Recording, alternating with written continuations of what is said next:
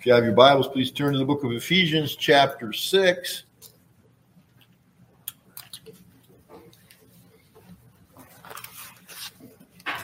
The sixth chapter of the book of Ephesians. We're going to be looking at beginning at the fifth verse today.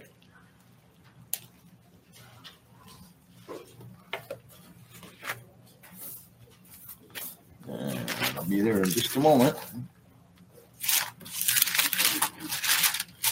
Ephesians chapter 6, beginning at verse 5, as we continue on in Paul's application of the great truths of the gospel to in domestic affairs. Uh, we read, Bond servants, verse 5, be obedient to those who are your masters according to the flesh, with fear and trembling, in sincerity of heart as to Christ, not with eye service as men pleasers, but as bond servants of Christ, doing the will of God from the heart with goodwill doing service as to the Lord and not to men. Knowing that whatever good anyone does, he will receive the same from the Lord, whether he is a slave or free. And you, masters, do the same things for them, giving up threatening, knowing that your own master also is in heaven, and there is no partiality with him. Amen. Gracious God and Heavenly Father, we ask you now to bless us in your word, and I pray that the words of my mouth and the meditations of all our hearts would be acceptable in your sight through Jesus Christ, our Lord and Savior. Amen. Amen. Excuse me here. This is a little bit difficult passage for me in trying to prepare this week, primarily because um, we don't have slaves in our culture. That's been done away with. And we all would acknowledge that's a good thing. In the Greco Roman world that Paul wrote to, there were bond servants. They were attached as permanent members of the household. Um, and Paul addressed them. They, many of them had become Christians, they were saved people. So he gives them instruction. So I'm looking at this passage thinking, all right, Lord, I know your word speaks to us. So how so in, in this passage? Because there's neither slaves nor masters in our churches, not that I know of anyway. Um, and how does this apply? And so I kind of honestly I have to tell you, I wrestled with this. And then it was like the Lord was like, look again. And then I looked at it and considered a few things. Ah, how it applies. So let's take a look at this. And first we'll consider it in, in its historical context there were bond servants. There were, and the word bond servant there is douloi. It comes from the Greek. That's the plural form, douloi in Greek, plural of the singular doulos. Uh, that's some. There's a couple of English words that have that in it, but uh, not a lot. We don't. That's not a word that got transferred over into English uh, in daily use, but it means slave. That's what it means. Now, in the United States, because of the uh, chattel slavery that was practiced in certain parts of the United States in our early history, that's a word that people aren't comfortable with because you know slaves that you think of all the abuse and everything. And generally anytime there's any institution where one person has authority over another there's going to be abuse. And there was great abuse of slaves both in the near modern world that is when we had it in our country at it from its beginning until the civil war uh, but even in the ancient world, slaves were often abused and they were treated as those that had no citizenship rights. And so when we look at this and it's like, well, okay, Paul addresses them. And a lot of those young men or older people, we're not told their age particularly, but their status in life was that they had been brought into bondage, either by being kidnapped or being sold into slavery or somehow their if their parents were slaves generally when the children were born they were considered to be of the same class etc and so we're uncomfortable with the word but that's actually what the word means. It means slave. It doesn't mean chattel slavery necessarily the idea of breaking up families and things like that. Uh, but it meant that one man owns another man's labor all right? And um, that, that's what slavery is. Slavery you know some have said well so when one man owns another man, that's no, that's not actually a, the real definition. It's not one person owns another person. They own their labor. You know, that slave master didn't have the right to kill his slave. He didn't own that person, but a slave master laid claim to that person's uh, labor and the wealth that it produced. And so slaves um, are people who labor and others that have more power over them lay claim to their uh, the fruits of their labor. Some of you might be thinking, uh, maybe we're not quite as free as we thought. Okay, uh, but uh, you know, there's certain things that some people try to say, oh, well, that's slavery, and it can be, but we're not to um, consider this necessarily as, as applicable immediately to freemen. In the context of these were people who were in bondage, that is, they had to stay where they were to labor, and the fruits of their labor they didn't get to keep. It belonged to their master.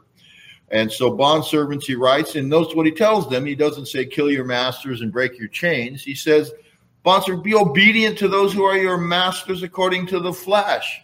So Paul writes to Christians and he's telling, he's not saying let your master kill you or something like that, or let him do harm to your wife and children.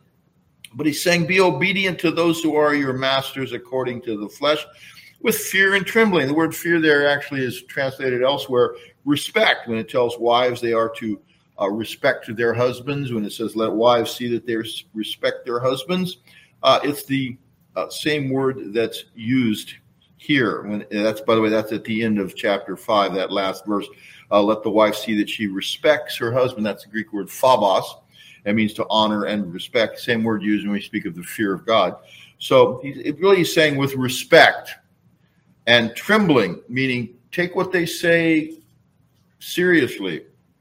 And note what he says in sincerity of heart but note, he's telling the, the bond servants, your masters are not the ones that determine your behavior. Your Savior is. Because note what he says in sincerity of heart as to Christ, not with eye service. That's literally eye slavery or eye servitude. That is, to the eyes, you look like you're serving your masters, but in reality, you're not. He says, not with eye service as men pleasers but as bond servants or slaves of Christ, doing the will of God from the heart. So he's saying it's God's will for you to labor, and if that this is your calling, then that's how you're to labor to serve the Lord. So be a good servant, is what he's telling them. And he says, note here also in verse 7 with goodwill doing service as to the Lord and not to men. And so he says, when, what you're doing, even though you're in bondage, and you have to work and you're required to, to do so, and God doesn't relieve you of that here. He's saying, do it with goodwill, do it as unto the Lord. Recognize that your relationship with others, even masters, is something God Himself providentially has appointed. So, this is what Paul is, is telling them.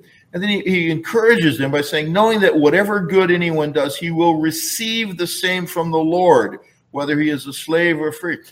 That's pretty radical because a slave is a person that doesn't get to keep the fruits of their labor.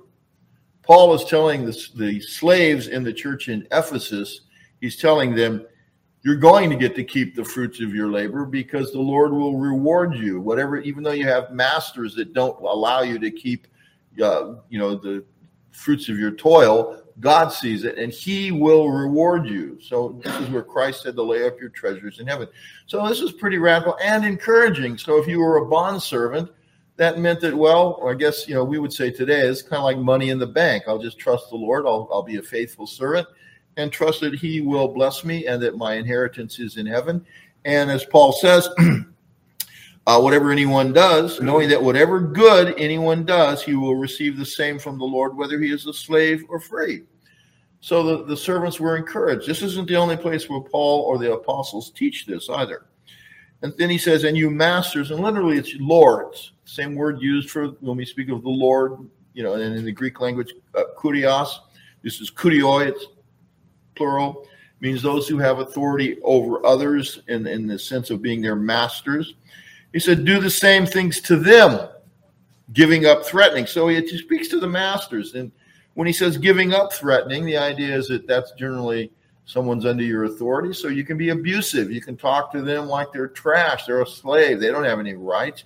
Paul says that's got to stop. You can't be doing that. That's not going to glorify God and it's not going to help you ultimately that you do the same thing to them. That means they're to serve you with goodwill. You're to treat them with goodwill. You're to be kind to them. And then he reminds them, knowing that your own master also is in heaven. That is, uh, you belong to Christ. you profess that you do. He is sovereign, so in one sense, he's your Lord, whether you acknowledge it or not. And he's in heaven, he rules over all things, and he sees all things. So Paul's basically telling the masters, knock off being abusive to your servants. Um, and then he reminds them, there's no partiality with him. Uh, there's no favoritism, is what that means, partiality. Um, it, it literally means, you know, showing respect to a person, kind of, you might say, by the way they look. Okay. Um, James talks about that in his epistle in chapter two. Uh, that you know, if a rich man comes into your assembly and a poor man, you treat the one, you roll out the red carpet for him. The other guy, you just treat him like dirt. Say here, just sit here, or sit under my chair, or whatever. Um, James says that's bad. Paul's saying here, recognize you have a master in heaven. There's no partiality with him. You know, your servants, your slaves, they are accountable to God for their behavior. You are accountable to God for your behavior. As I said, this isn't the only place where this is taught. If we flip a little bit over a couple pages and over to Colossians chapter 3, Colossians is actually almost a parallel epistle to Ephesians. If you want to read a good commentary on Ephesians, read Colossians. Okay, there's a lot there that Paul goes over for the church in Colossae, very similar. And you see in chapter three, where he's talking about domestic, he talks about domestic relationships, talks about wives in verse 18, husbands 19, children 20, kind of like what we went over in Ephesians. And then in verse 22, he says, bond servants Obey in all things your masters according to the flesh. It reminds you, they're your masters according to the flesh. They don't have dominion over your soul. All right. They, but you, you are in bondage. And so recognize that. And again, he says, not with eye service as men pleasers, but in sincerity of heart, fearing God. That could also be understood honoring God in your vocation. And whatever you do, do it heartily as to the Lord and not to men knowing that from the Lord you will, you will receive the reward of the inheritance. So again, Paul lets them know you may not get the fruit of your labor here, but God sees it and he will reward you for faithful service when Christ returns. And you will receive the reward of the inheritance uh, for you serve the Lord Christ. But he who does wrong will be repaid for what he does wrong. So Paul lets us know that's a two way thing. If you do good, you'll receive blessing. If you do bad, that's you know you're going to have that'll come up in when you give account of yourself. But he who does wrong will re, be repaid for what he has done, and there is no partiality. Then he goes on and says, "Masters, give your bond servants what is just and fair." All right, I just blew bond servitude out of the water, you might say. You know, sometimes you see the old movies when the torpedo hits the boat, and that's where that phrase comes from. Uh, give them what is just and fair pretty well does away with taking all the produce or all the all the uh, benefit or uh, product from their labors, doesn't it? Knowing that you also have a master in heaven. Then he tells them both in verse two. He doesn't really change subject. Continue earnestly in prayer, being vigilant in it with thanksgiving. So he tells them, keep praying. He's talking to masters and slaves, saying you guys should be praying and praying together, which they did do in church. In uh, First Timothy when Paul wrote to Timothy, giving him some directions to pass on to the saints.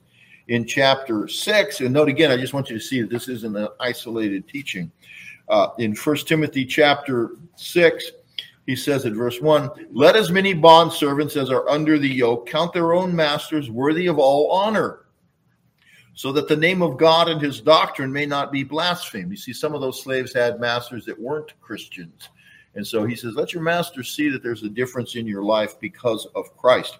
And those who have believing masters, let them not despise them because they are brethren, but rather serve them because uh, those who are, excuse me, serve them because those who are benefited are believers and beloved. So recognize these are God's people at this institution of, of servitude. Uh, and so Paul tells Timothy, these things uh, exhort, excuse me, teach and exhort these things.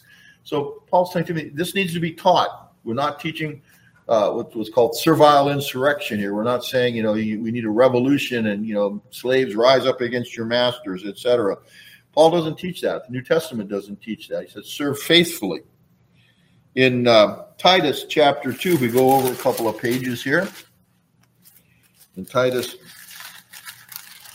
chapter 2 at verse 9, Paul writes, oh, excuse me, yes, Paul writes, and he says to Titus, Titus was in Crete, and there were bond servants there and masters. So in verse 9, he says, Exhort bond servants to be obedient to their own masters, to be well pleasing in all things, not answering back, not pilfering, but showing all good fidelity, that they may adorn the doctrine of God our Savior in all things. So he says, Tell, tell those who are in bondage as, as slaves that they're to serve the Lord. They're not to steal from their masters. They're not to answer back with you know smart alecky uh, you know responses or behind their masters' backs. He said they're to conduct themselves with, in good fidelity, that they might adorn the doctrine of God. In other words, that the gospel will be seen to be a beautiful thing by their changed lives. And then finally, in First Peter, it's not just Paul that said this, and Peter writes, and he has uh, something to say about this. In First Peter chapter 2, at verse 18, Peter says, Servant, the Greek word is douloi, slaves, be submissive to your masters uh, with all fear. Again, that can mean respect and honor, not only to the good and gentle, but also to the harsh. So you don't determine your behavior based on whether they're nice to you or not. You determine your behavior because you belong to Christ.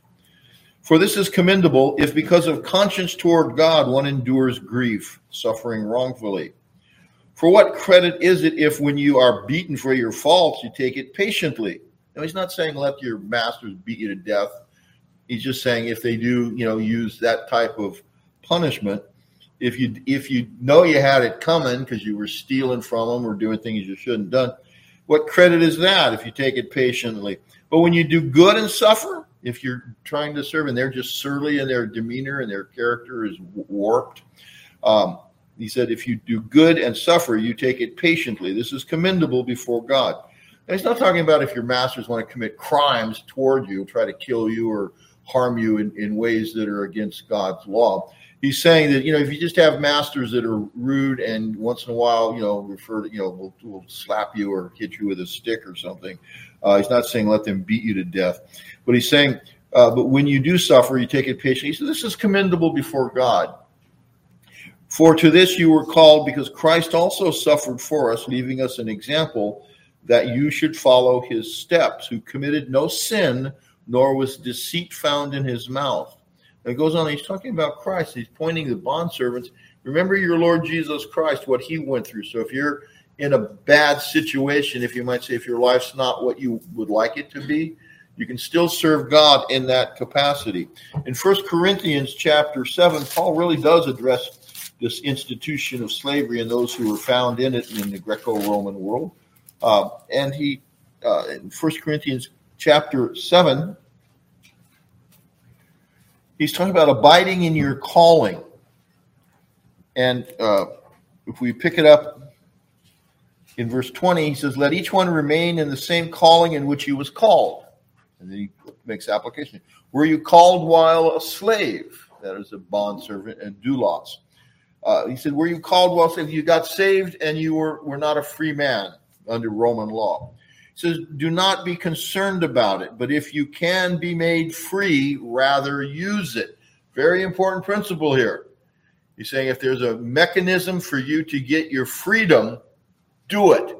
So Paul isn't putting a blank, you know, endorsement over slavery. He's not saying, oh, it's a wonderful institution. Let's see if we can continue it until the end of time. He's saying, if you are found in bondage, if you can get your freedom, get it. Note what that that's very important.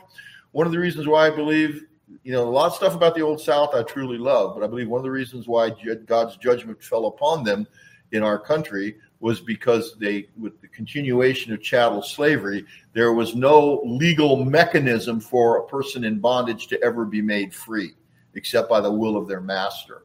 There was nothing they could do. So once in a while, a guy he'd save money and you know he'd buy his own freedom, but lots of times the master would say, "No, I'm not freeing you." And there was no method, you know, mechanism for that. Also, children were often sold away from their families. Marriages were broken up, and the wife was sold, uh, and just horrible things. And of course, you know that's a provoking God's judgment. There were many Christians, and they pointed to these passages that I'm reading today, saying, "Aha, see, see, you Yankees should leave us alone because God tells slaves to obey their masters." The slavery that Paul was talking about and the way it was being practiced by a professed Christian people in the South, two different things. The idea of breaking up families, selling uh, children away from their parents, etc., pure wickedness, and that was judged. And it wasn't judged just simply because the majority of the people in the South didn't own slaves. All right. It was judged because they did nothing about it. Just like abortion in our day and age. We wonder why our country's coming under judgment. You know, and it's like, well, you know, the people that are promoting that stuff, it's a small percentage in our country, perhaps. Yeah, and because of the huge majority of people that do absolutely nothing about it, you begin to see that God does take note of the 65 million babies that were butchered by abortion, and he does send judgment uh, with wicked political leaders, wicked laws, immorality of children being groomed in our schools for every kind of perversion you can think of, uh, uh, protected by law. And if you speak up against it, you're a bad person, according to the modern secular culture. God does judge nations. So in this case, Paul is saying if you can get free, get it if there's a way for you to get your freedom, he's not talking about killing their masters either. He means if you can lawfully get your freedom, then become a free man. And so uh, he tells them that. And then he tells them why. He says, uh, For he who is called in the Lord while a slave is the Lord's freedman. So he said, You're free in Christ. Don't forget that. Likewise, he who is called while free. So you go, well, I'm not a slave. Yeah, I guess again. You say you're free. You're not free. You belong to Christ. You're bought with a price. That's what he says in the next verse. You're Christ's slave. And not that Christ's slave. You belong to him. Why? Because he bought you when you were in bondage. You were in bondage under sin. Uh, you were bought at a price. Who's he speaking to there? Masters or slaves? Speaking to all of them. Speaking to us there. Okay. So he says, You were bought at a price. Do not become slaves of men. By the way, that has great application and implications in our society. That's why, as Christians, when we see things being done in our country that appear to have the end of enslaving us, we resist. And we say, we're not going to go along with that. We do everything lawfully that we can to say that's wrong. Our founding fathers recognized that the, and if you read the Declaration of Independence, they concluded that the Crown of England had one specific purpose, and that was basically to make slaves out of everyone. And that again is that you labor, but you don't get to keep the fruits of your labor. And it was being done through taxation and oppressive laws and, and not respecting people's homes, quartering of soldiers in people's houses, and all kinds of things like that. And so they said, the Crown of England seems to have the intention of enslaving us, and Parliament is doing nothing about it. By the way, the, the colonies had a lot of friends in the British Parliament, but didn't have a majority at times. And so they said, we are not, we cannot allow ourselves to become the slaves of men. Why? Well, 1 Corinthians 7 23 tells us that we are not to become slaves of men. This also meant that Christians shouldn't sell themselves into slavery, as was sometimes done uh, in the uh, first century and around it. And so he says, Brethren, let each one remain with God in that state in which he was called. So he's letting the slaves know you're not out of God's will if you're found in bondage. But if you can get free, get it. And if you are free, do not allow yourself to be put into slavery. Now, there's an interesting thing because often slaves were uh, people that were captured in war, you know, uh, warfare type slaves. They were brought into slavery. Uh, but others sometimes were kidnapped. And I want you to see what the scripture says about those who were put into slavery or just were the victims of being kidnapped in Exodus chapter 21. This is the law of Moses and definitely speaks to this very clearly. Okay, in, in Exodus 21 at verse 16, it says, He who kidnaps a man and sells him, that is, sells him into slavery, Note that he who kidnaps a man and sells him into slavery, if he is found in his hand, shall surely be put to death. Okay? Uh, and literally, it's also it, that and who, if someone is found in someone's hand who's bought someone from that condition. And so here we can see that God does not approve of slavery uh, in this sense. Now it was regulated. Some would say, well, then why did Paul tell slaves not to, you know, didn't tell them to rebel, he just told them to obey? Well, God regulated polygamy in the Old Testament, but it was nothing good ever came of it. He never commanded it, but because it was being practiced, he regulated it. Paul said, you know, let uh, you know the elders must be the husbands of one wife. Uh, the reason why Paul didn't just do away with polygamy is, you know, the natural tendency. By the way, when missionaries have done that, this is why I don't think Paul went in and said if you have a plurality of wives, uh, you know, you need to get rid of all but one. He didn't say go. You can have more than one wife. He just said if you're called in that condition, you know, uh, you can't be an elder. It was restricted. Men had to be examples of godliness. Because if Paul would have said, Men, get rid of all your wives but one, guess who they would have turned out? The ones that were older. Uh, they would have turned them out. And in cultures where missionaries have gone into that, and they said, "Oh, you can't have more than one wife." They've gone into you know Islamic cultures or sometimes Hindu culture, and they say you need to get rid of all your wives but one. Well, guess what? They turn out the ones that maybe aren't the best looking or that are old or have been sick, etc. And it creates a lot of problems. I remember uh, my theology professor, Dr. Rudolph, uh, telling us that Uh, missionaries are somewhat responsible for some of the prostitution and things that go on after the gospel is preached because these women are put out with no means of living and they shouldn't turn to sin but sometimes they do. And you know what they should should have been told is teach your sons to only have one wife. Take care of those wives you have but you need to you know that that was a wrong thing to do.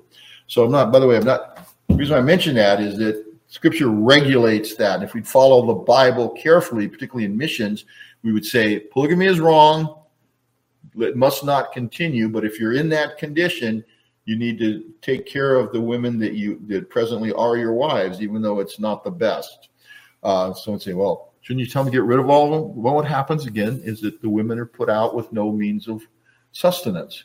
And that's unjust. You can tell them pick one wife but support the others, probably be the best way of doing it to make sure that they don't starve or fall into you know temptation. So the same thing is true with, with slavery.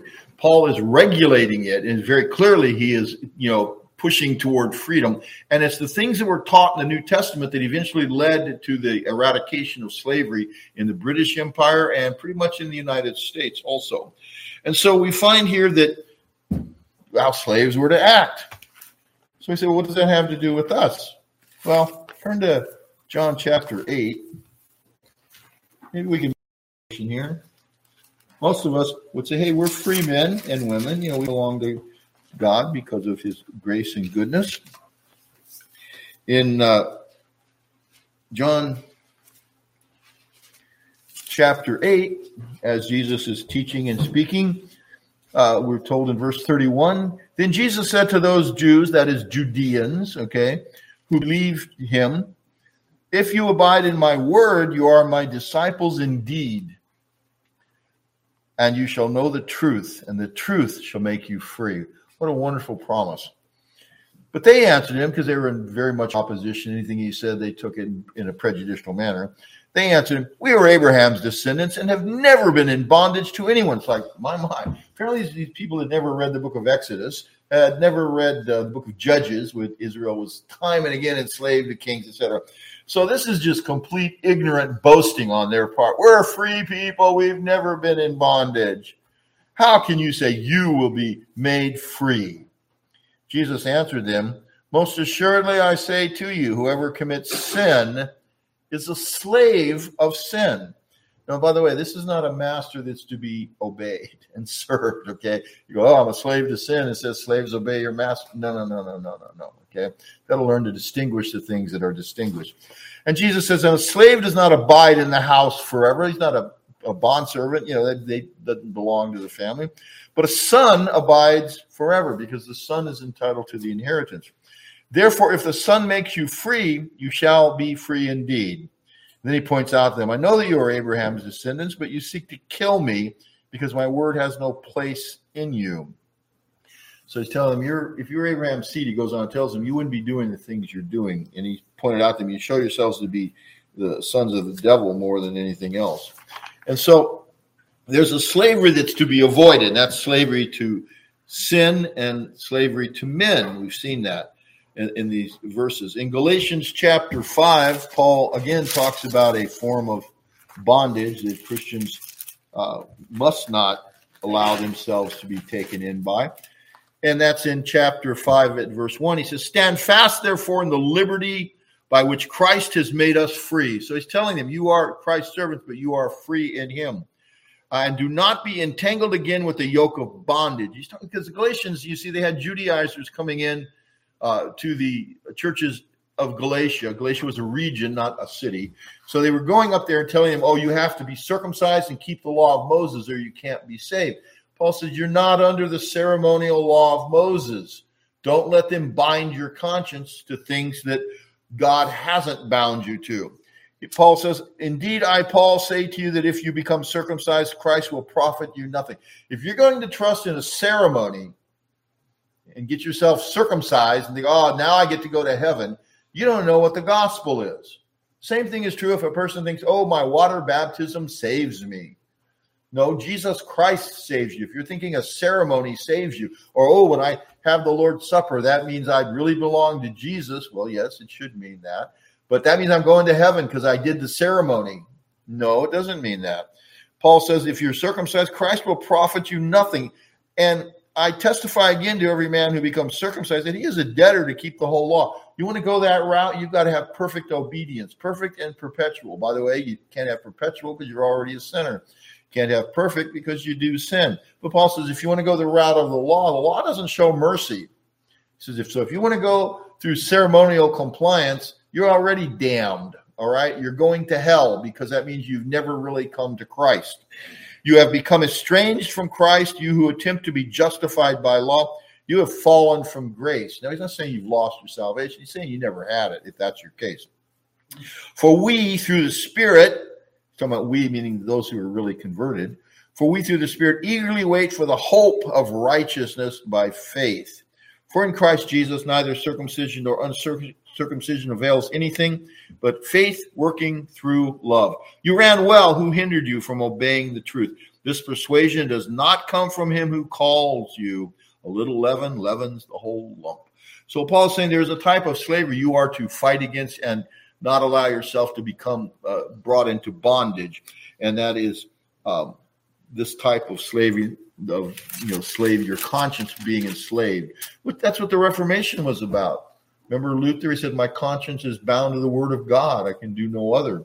In verse uh, thirteen, Paul says uh, of Galatians chapter five, "For you, brethren, have been called to liberty. Only do not use your liberty as an opportunity for the flesh, but through love serve one another." So this idea of being Christ's slave, it shows itself in service to God's people. For the law, for all the laws fulfilled in one word, even in this, you shall love your neighbor as yourself. So that's the type of servitude that we're called to. So are you a slave? The answer is yes and no. Yes, you are a slave of Christ. No, you're not a slave of men. And no, your conscience is not to be brought into slavery to ceremonies, whether they're Mosaic or Romish or any other thing like that. Um, you're not to be slaves of men. You're not to be slaves of sin. That means you have to come to Jesus. You're not under bondage to the law of Moses. Again, you are free in Christ. And so we're delivered from those things. And so, in what way are we slaves? We're slaves to serve Christ. We belong to Him. You were bought with the blood of Jesus Christ. You belong to Him. He is your Lord. And so this idea of serving with all sincerity of heart, with goodwill, et cetera, et cetera, that's how you're to approach your service of God or to God. You're to have goodwill. You're to serve Him faithfully, not because you're a servile slave of Jesus, but because you are a free man or woman in Christ, redeemed by the blood of your Savior, given freedom. Your sins are forgiven. He's at work in your life. Praise God. You can actually serve God now. Before, all you could do is serve sin, and that would end in death.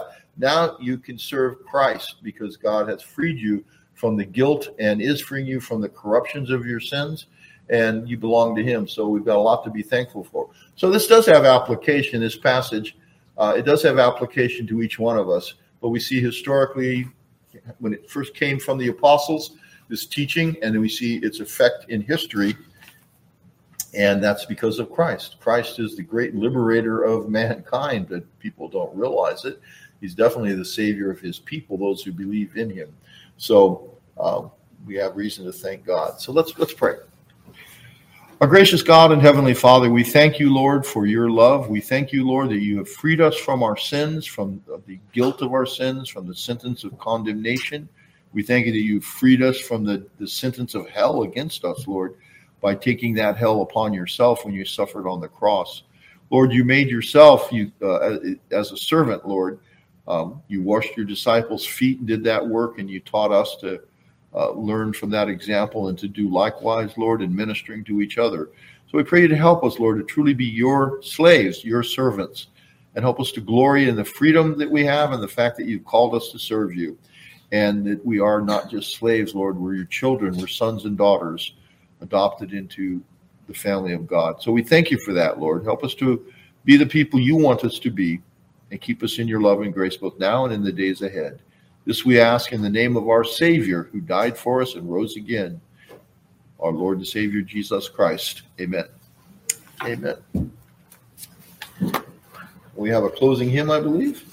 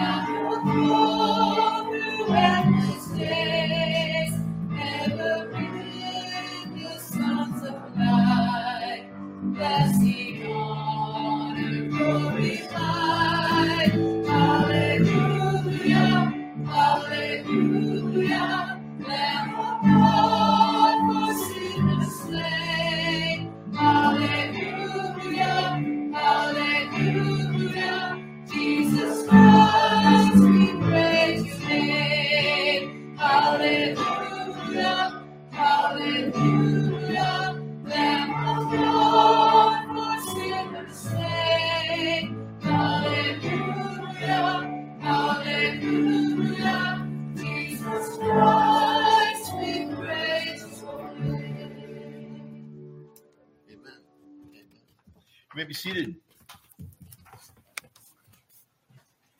Well, this time we have opportunity to celebrate the Lord's Supper. Oops,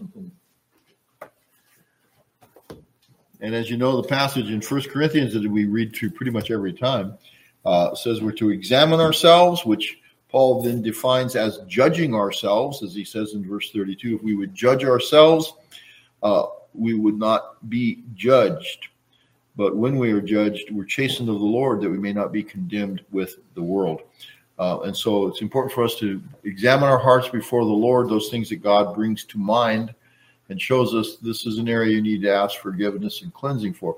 We'll do that, and then we'll, we'll give Him thanks, and then we'll continue on and celebrate the Lord's Supper, which is pointing to the cross of Christ, the means by which God saved us from our sins. And the application of that sacrifice by the Holy Spirit is what's causing us to change and grow in our lives even now. So let's pray. Father, we thank you for the cross of your Son, Jesus Christ. We thank you for your Son, Jesus Christ. And Lord Jesus, as you came into this world to save us from our sins, and you've told us that sin will not have dominion over us because we're not under the law, but under grace. Lord, we thank you that it's your grace, Lord, that changes us. It's your grace that found us, your grace that called us. But we thank you, Lord, that grace was given to us according to your word even before the foundation of the world in times eternal. Lord God, even before the creation existed in your decree and your plan and your purpose, you had already decreed that we would exist. And you had decreed that even though we would sin against you, Lord, we would be forgiven and redeemed by the precious blood of your Son, Jesus Christ. And you gave us grace in him. Father, we thank you that throughout eternity, Lord, and then once you had created time, that grace found us out, Lord, even as we have often sung in our songs. So we thank you, Lord God, for your grace. It is truly amazing, Lord. It did find us out and it has changed us, and we have been set free because of it, Lord. So we thank you, Father. We thank you for your Son, Jesus Christ, the only Savior, that no one could do could have done what he did, Lord, except him. Lord, we needed an infinite, eternal sacrifice, a sacrifice of eternal value.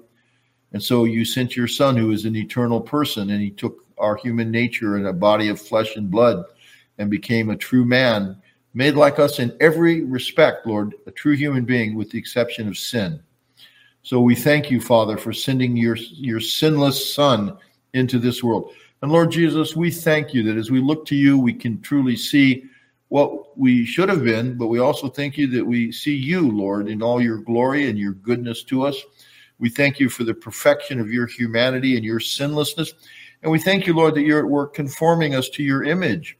You're taking sin out of our lives. Lord, we know that when you return, when we're raised up incorruptible or changed in a moment, in the twinkling of an eye, Lord, we'll be made like you in all aspects, Lord, of our physical being, having no sin in us We'll never say a word we shouldn't say or have a thought we shouldn't think or do a deed that is displeasing to God. We thank you, Lord.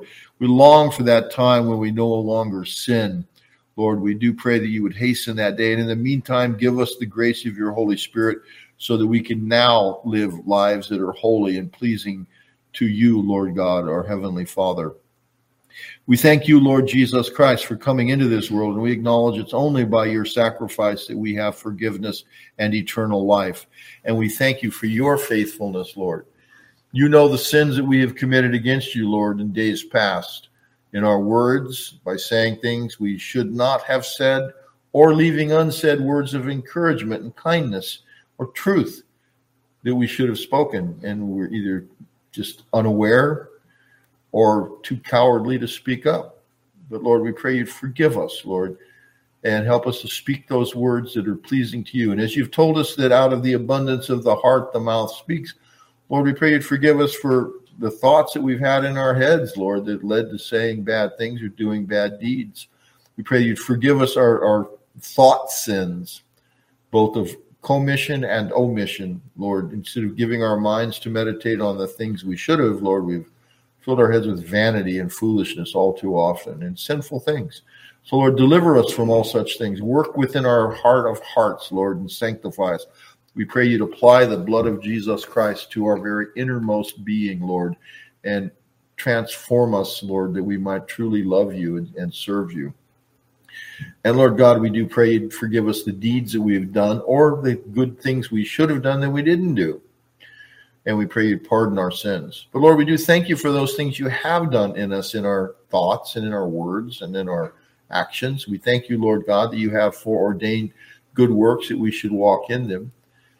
But Lord, we'll boast in nothing that we've done or can do, Lord, as we stand before your cross, Lord. You, Lord Jesus Christ, who were crucified for us you who appointed this supper to remind us that our salvation came about because your body was broken and your blood was shed. Lord, any foolishness of good works in us that we might think we have fades away and flees away as, as darkness before light, Lord, when we consider you, Lord Jesus, in dying for us and rising again in the glory of the Father. So, Lord, we look to you as we just sang, Lord, and we thank you, Lord Jesus Christ, that you are our Savior. We thank you for appointing this supper. Lord, you've told us we walk by faith, not by sight, and yet you give us visible signs of bread and wine. You condescend to our weakness, and so you put something in front of us that we can see, touch, taste, and be nurtured by to remind us of your love to us, Lord. We thank you for your condescension, your gentleness to us, Lord God, and lifting us up.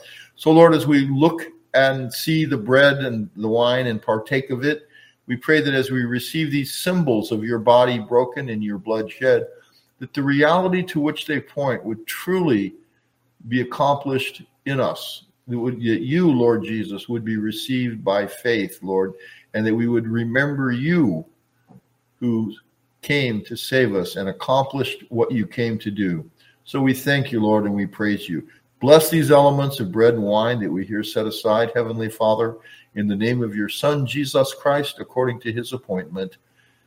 Bless them and bless all who come. For we ask this in Jesus Christ's name. Amen.